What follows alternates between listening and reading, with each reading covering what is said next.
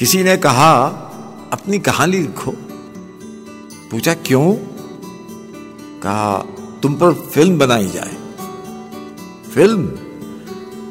जरा मेरा हुलिया तो देखिए, क्या कॉमेडी बनाने का इरादा है? हाँ, ऐसी कॉमेडी कि आप हंसते हंसते रो पड़े। पिछली सदी के आखिरी दहाके में बस यूं ही एक कागज के पुर्जे पर अपनी कहानी लिखना शुरू कर दी। दादा की उंगली पकड़े एक लड़का। इस पुर्जे को पढ़कर न कोई हंसा और न कोई रोया।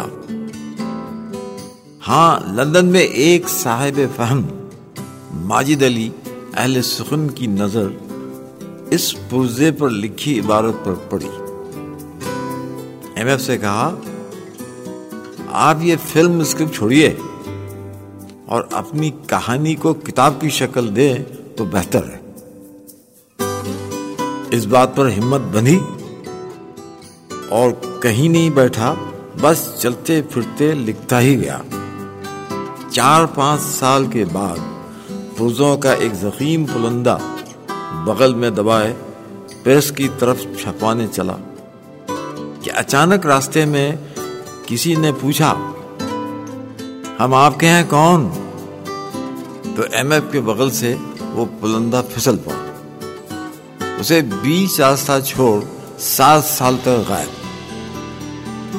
हम आपके हैं कौन सवाल पर जवाबन गजगामिनी फिल्म बना डाली। लौटे तो वो पुलंदा उसी रास्ते पर पड़ा मिला। किताब छप गई। लोगों ने हिंदी में पढ़ी, अंग्रेजी में पढ़ी और अब बंगला और गुजराती में पढ़ी जाएगी। लेकिन फिर किसी ने कहा कि कहानी पढ़ने से ज्यादा सुनने में अच्छी लगती है। याद है वो दादी अम्मा नानी अम्मा की कहानियां जिसे सुनते सुनते बचपन मीठी नींद सो जाया करता। आखिर में मिलते हैं इरफान साहब जो मेरी कहानी को जबान देते हैं, जिसे आप चलते फिरते कहीं भी सुन सकते हैं। तो आइए और सुनिए एमएफ हुसैन की कहानी।